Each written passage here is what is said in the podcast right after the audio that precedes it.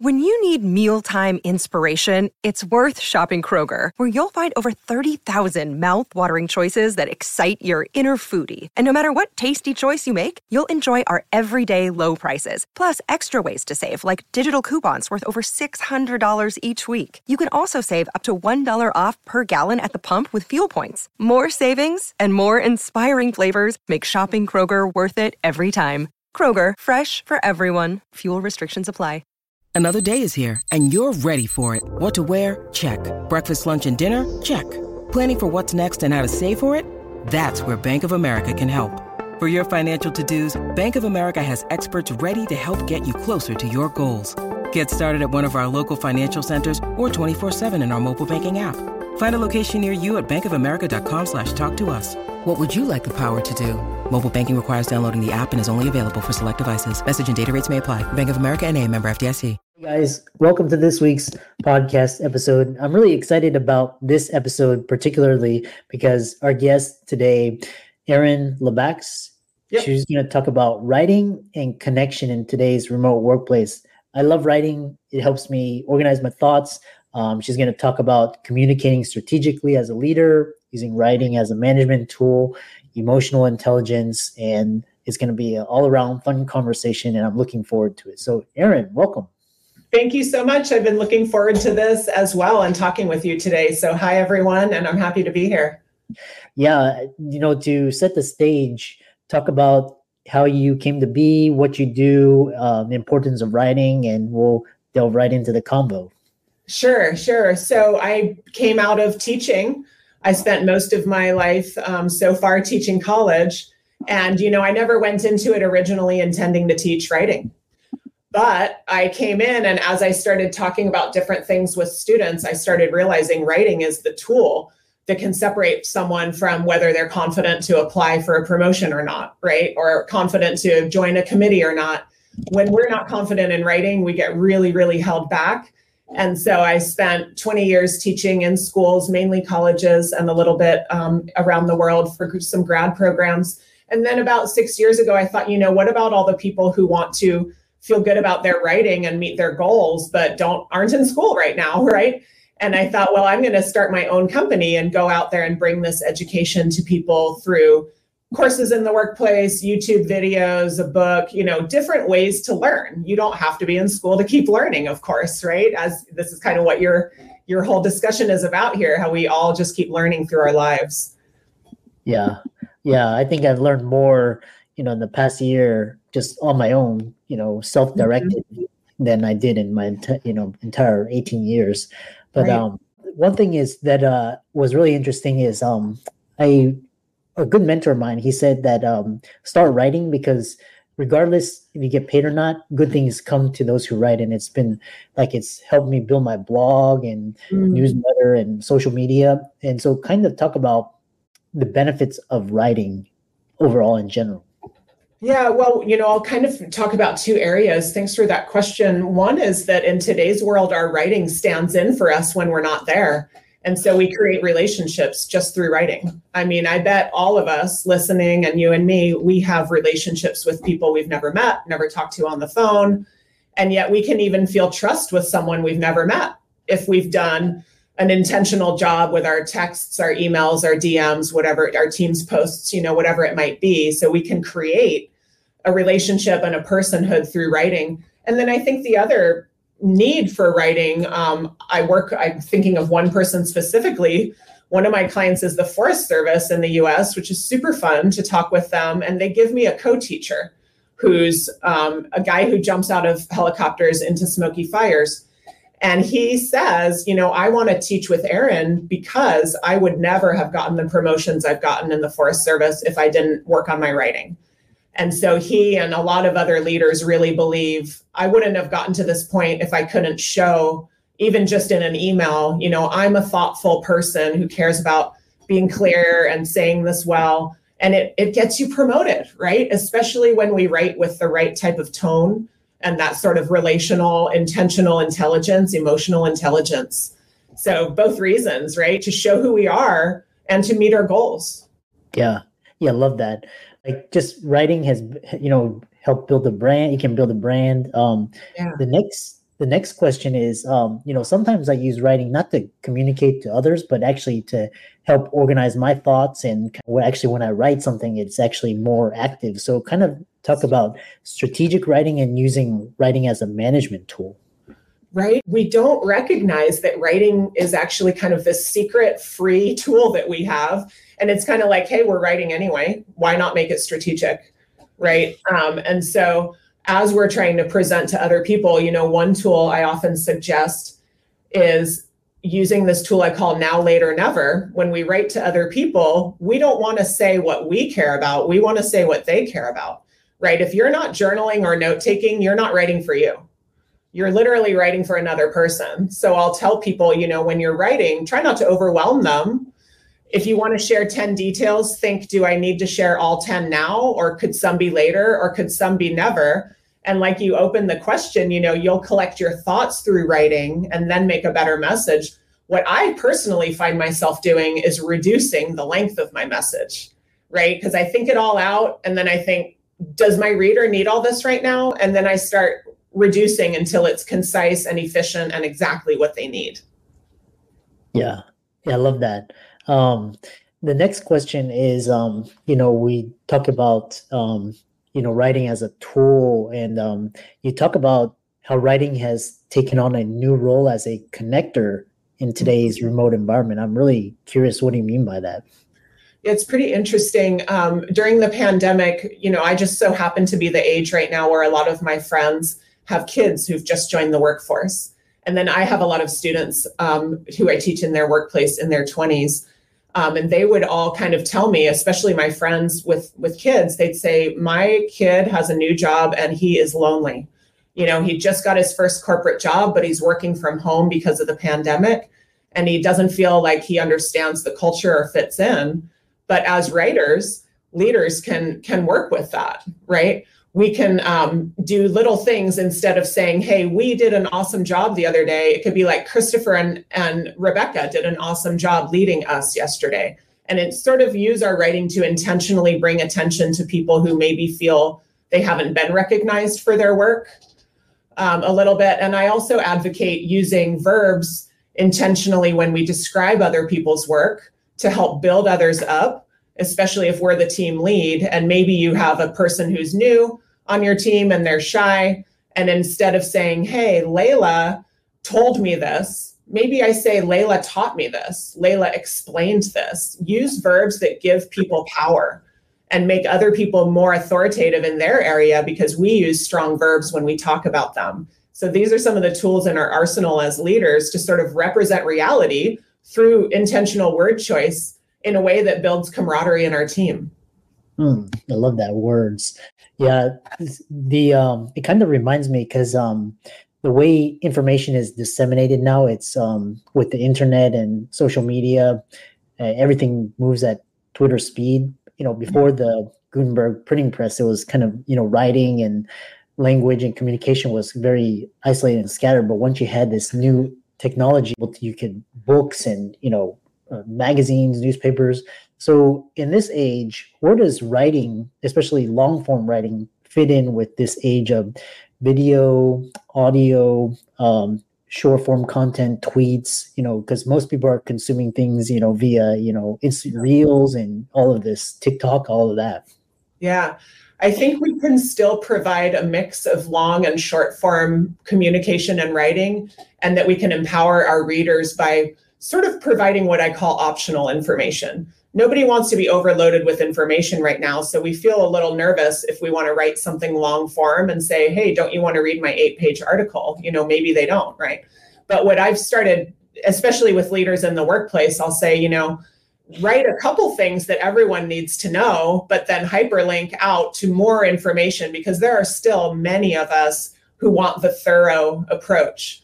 Um, every time I'm teaching a, a team, you know, it's like, who in here explains too little? Who in here explains too much? I explain too much. Most of us explain too much for what people want to read, but we can still, I still hear all the time, I want to take my time alone with this topic. And that's where reading comes in.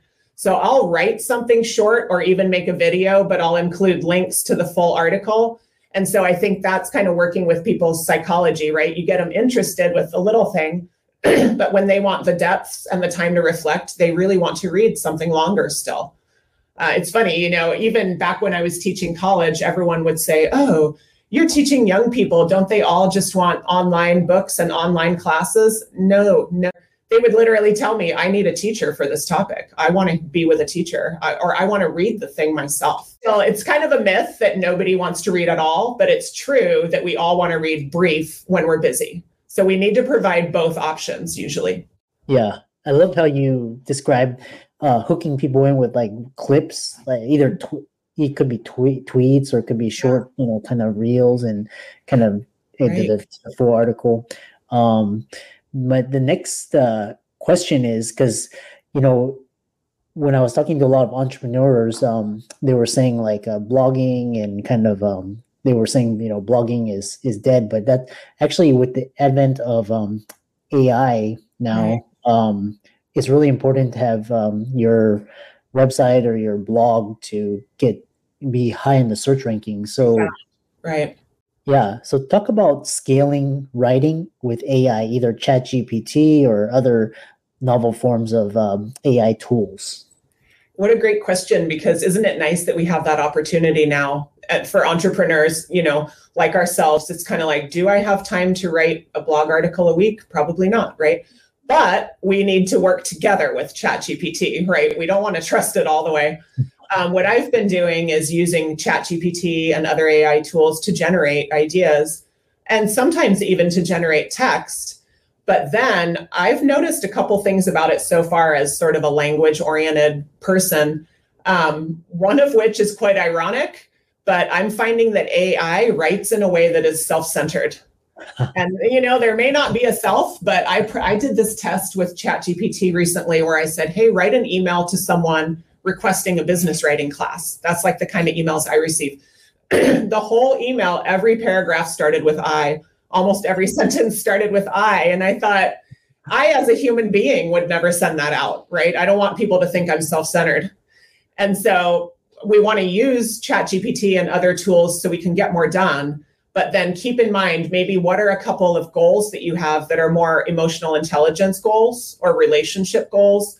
One of mine in that example was to not seem self-focused. I want to be other focused and outer focused in my classes so i wouldn't want to make myself look self-focused. So you want to kind of be thinking and adding even to your prompt right? Can you make this a little more casual or can you make this a little more personal and things like that. Um, because I do hear already in the classroom, you know, it's nice because I get to hear people every week when I teach in businesses, and they say that they're getting tired of what they call kind of robo speak. And everyone's getting a little bored with writing that's really obviously AI, but it doesn't take much to fix it up to make it sound more like you, um, which is really important to do because people are starting to just tune out when it sounds inauthentic, I think. Yeah, yeah, this is going to be really interesting with content and um, AI and you know what how can you distinguish what what's real what's fake? Um it's really especially with you know the election coming you know there's going to be a lot of misinformation oh there will be. um, you know a lot of deep fakes disinformation. Kind of talk about uh, is really fascinating uh, this topic and talk about um when you emotional intelligence in writing and leadership yeah, you know, we don't always realize. I think now we're all talking about emotional intelligence in leadership, but maybe we're thinking it's my behavior and maybe my spoken communication. But emotional intelligence shows through in our writing as well, or it doesn't, right? We want to make sure that it does, you know? So, a couple of ways that that's been really, I think, becoming important lately um, one is what I call self-management. You know, EQ involves self-management, right? Like maybe I'm I'm stressed, but I don't want to bring that into a room, right? So I manage it. In writing, what it tends to look like is the writer typically wants to say everything that they've thought of about what they're writing about. And we have to manage ourselves. No, no, no. You don't say all those things. You only say the ones that are truly relevant and actionable today for that person. And that's very hard. because and we didn't learn that in school in school we learned you write to show what you know it's kind of the more the better you want to sound smart put big words the whole thing nobody wants to read that now, right? So we have to actively self manage and say, you know what, this is for somebody else. And so that's what EQ can look like in writing. That and really being tonally intelligent, thinking like, hey, I just invited someone to attend my session. Sounds a little like they're a number. I'm going to invite them to join my session instead, right? So I'm kind of using EQ to think, what position am I putting my reader in if I say it in this way? And they're going to feel like, oh, I'm just a number, I'm just attending. But now, ooh, she wants me to join. Now I feel a little more respected right so that those are some ways we can be really intentional with emotional intelligence in our writing and it's so important as a leader too i know a woman who young woman who quit her very first career job she's you know in her young 20s she quit because all the emails from leadership sounded dismissive she ended up feeling like no one cared about her there and as we know the younger generation is great about demanding to be cared for at work she quit she got another job. She received her first email from the leader, the all hands email. It was respectful. She felt like she belonged. She told me she called her mom and said, Mom, I found a better job. So it matters how we use words as leaders, especially. Yeah. Oh, yeah, absolutely. Yeah, that's so true. You know, kind of as we um, end this really fascinating conversation, talk about, you know, for the younger generation, how you can encourage enthusiasm for writing, get people to write, and um, kind of uh, building confidence through writing, and um, helping people to write more clearly, concisely, and um, overall just kind of help people become better writers. Yeah, well, you know, the younger generation is actually in some ways leading this movement, and I don't know if they know that. I literally was just in a meeting with another woman my age, and we said, "Thank goodness for you know the millennials and Gen Z because they are teaching employers that they have to care about their people, right? People are demanding we need to be attended to, and I think what the younger generations are showing us is that we're all tired of old hierarchies, which includes old traditional bureaucratic ways of using language. We're all a little tired of that top-down feel, the sort of preachy bureaucratic vibe you get. And so, young people, in leading the way to we want a more egalitarian workplace, we want more respect for the user, the employee, we're finding now, yeah, that includes the way you write to us. So, let's write to each other in a way that's accessible, concise, open for people from different languages or different, you know, industries and economic levels. So, in a way, that cultural shift is leading this movement into more clear, concise, usable language versus the sort of showy language that we might have seen in the past. Mm, yeah, I love that because you know it's kind of a it's a huge like just basically a lot of the um, issues stem from a generation gap and kind of you know differing values. You know, the younger generation they see the future and kind of the you know the older ones are kind of preserve it. Um, so and I love this idea and we can bridge all this through um through writing. So, uh, how can people contact you, follow you, uh, reach out to you, um, etc.? Yeah, well, you know, I'd love to connect with folks. I think the easiest way is my YouTube channel, High Value Writing. Um, and it has a mix of videos for people at work or students, um, and many that are oriented for folks around the world with different levels of English use and different goals with that. So that would be great. I'm on LinkedIn and I'd love to connect. And then I have a new course out, um, Strategic Writing for Leaders, that you can find through the highvaluewriting.com website that helps a leader realize how they can use their writing as a management tool and build community and respect and manage conflict and all of it really through intentional language. Yeah. Yeah, I love that. Um, and uh, I love the whole premise of the conversation. And for all of the listeners out there, Erin's resources will be in the links and show notes. Uh, be sure to check those out. Um, writing is a very high value skill. How you it comes across, how you speak, how you communicate, um, and all of her resources will be in the links and show notes. Be sure to give her a like, follow. Also check out her books as well and on Amazon. And um, with that, thanks so much for coming on to the podcast. Wonderful. Thanks for having me. Thanks. Everybody.